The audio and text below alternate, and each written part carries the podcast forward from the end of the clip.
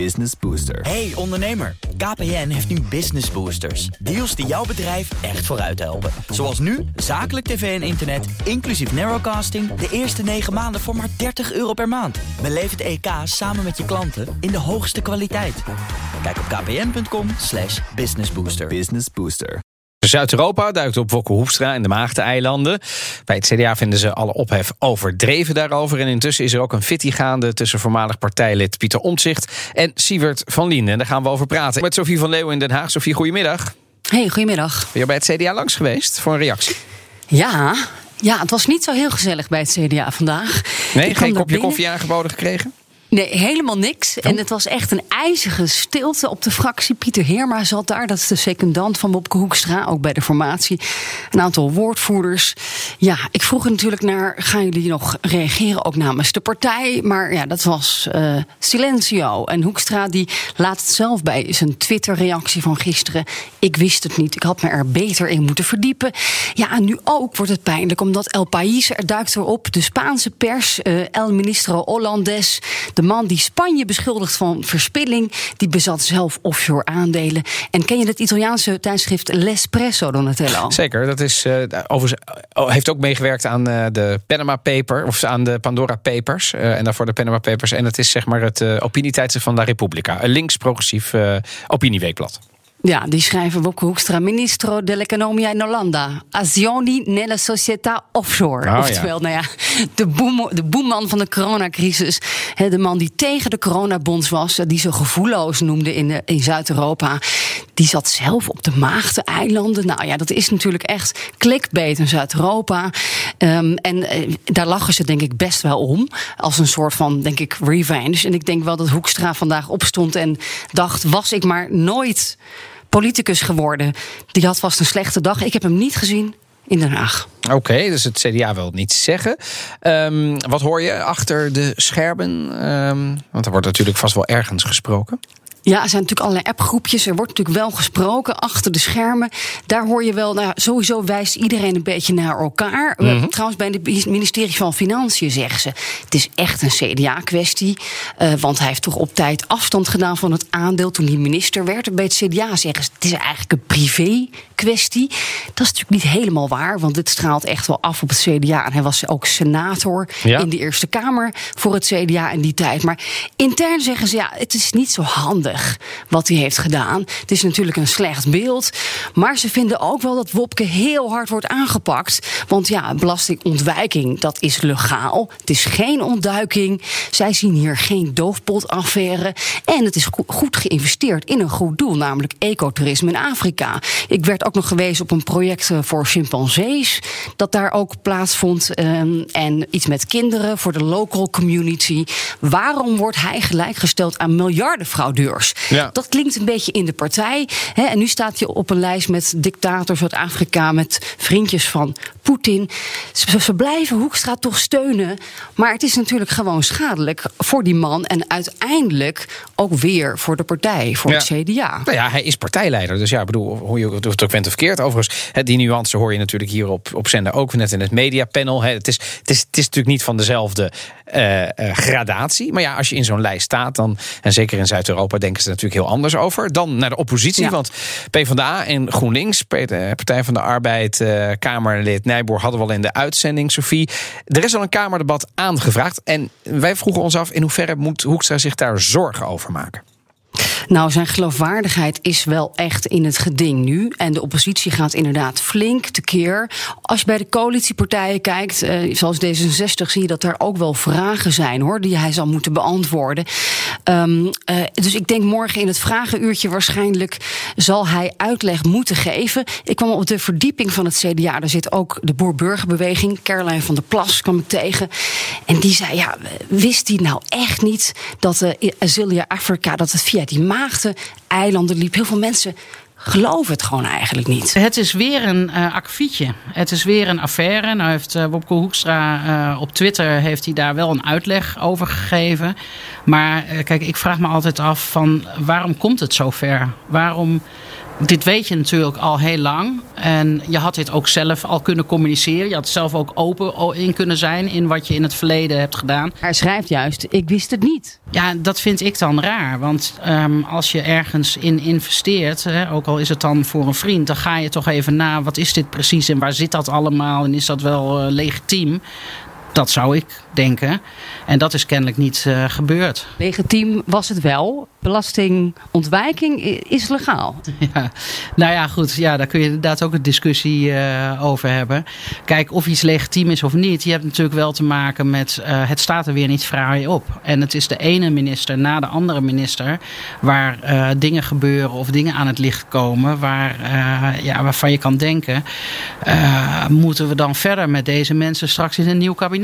Kan die door als minister van Financiën? Dat is voor u de vraag. Eh, ja, dat is wel een beetje de vraag uh, nu. Ik zeg ook niet dat het niet kan, maar hij zal zich daar wel over goed moeten verantwoorden. En dan hebben we inderdaad de financiële begroting uh, deze week. Dus daar zal hij uh, wel op terugkomen, neem ik aan. Anders komen wij er wel op terug. Caroline van der Plas van BBB is natuurlijk wel een grote rivaal hè, van het CDA. Staat in de peiling ongeveer op evenveel zetels. Um, en dus ik denk ook wel dat er een politieke afrekening komt hè, deze week. Mensen willen hem beschadigen, Wopke Hoekstra. Precies. En dat kan natuurlijk ook tijdens die algemene financiële beschouwingen, aanstaande woensdag en donderdag, dan staat hij daar die begroting voorlopig voor 2021 of 22 te verdedigen. En dat zal natuurlijk deels in teken staan van het belastingparadijs. Ja, maar tegelijkertijd, hè, dat is misschien goed dat je dat ook duidt, uh, Sofie. Ik bedoel, het is natuurlijk de Kamer. Er zitten allemaal partijen in. Iedereen heeft een belang natuurlijk. En het is niet zo gek dat de hele oppositie hier natuurlijk opduikt. Want ja, het is inderdaad, wat gezegd wordt, weer uh, een, een, een, een, een smetje op die lange lijst in de, in, in, in de ministersploeg van Rutte 3. Ja. Maar denk je dat zijn ik bedoel, kijk, hij is al demissionair. Zou hij moeten aftreden? Dat kan alleen als de meerderheid van de Kamer daarvoor is, toch? Nee, ik denk, ik denk dat er vooral ook een belang is. Kijk bijvoorbeeld naar een partij als D66. Ook toch wel om hem te beschadigen. Want D66 aast ook op die post van Financiën. Het ministerie van Wopke Hoekstra. Die willen eigenlijk misschien wel dat die baan naar Koolmees gaat. Of naar Velbrief. Of zelfs naar Sigrid Kaag. Ja. Dus um, ik denk dat dat soort spelletjes ook een rol spelen. Dat hij nu direct naar huis zal worden gestuurd, dat verwacht ik niet. Maar het is ook inhoudelijk de vraag. Stel je voor dat hij door wil. Kan die man nog serieus onderhandelen in Zuid-Europa. Als hij daar bekend staat als de man van de Virgin Islands, of het nou hè, erg of niet is, of dat hij er wel of niet van wist, mm -hmm. kan dat niet be beschadigen ook de positie van Nederland ja. in de volgende schuldencrisis? Dan heb je natuurlijk wel een probleem. Ik heb wel het idee dat het heel erg politiek is geworden, eigenlijk dit verhaal. Veel meer dan dat het iets anders is. Want we spraken met onze collega's van het FD en die zeiden ook: ja, we kregen natuurlijk de naam Wopke Hoekstra te lezen toen we die Pandora Papers uh, kregen.